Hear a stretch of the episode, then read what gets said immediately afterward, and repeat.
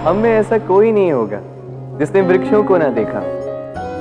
वृक्षों पे इन पक्षियों को ना देखा, इनके घोंसलों को ना देखा।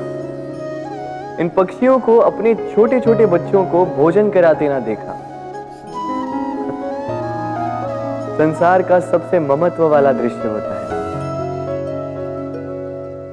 चिड़िया दूर से अपने चोच में दाना भरकर लाती स्वयं भोजन करने में असक्षम संतान की चोच में डालती स्वयं भूखी रहती निस्वार्थ, निश्चलता से।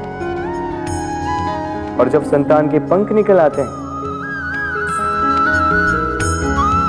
तो उसे उड़ना सिखाती और उसके पश्चात उसे स्वतंत्र कर देती है अपना जीवन जीने के इस आकाश में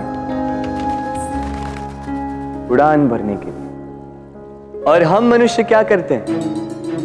जिस संतान को हम पंछी की भांति पालते हैं, उसके पंख निकलते ही हम उसे बाँध देते हैं।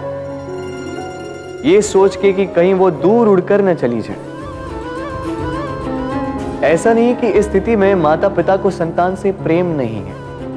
अवश्य किंतु इसमें प्रेम पर मोह भारी पड़ जाता है। जो स्वयं अपने और संतान के भविष्य के बीच में बाधा बन जाता है। हम ये भूल जाते हैं कि हम केवल जन्मदाता है।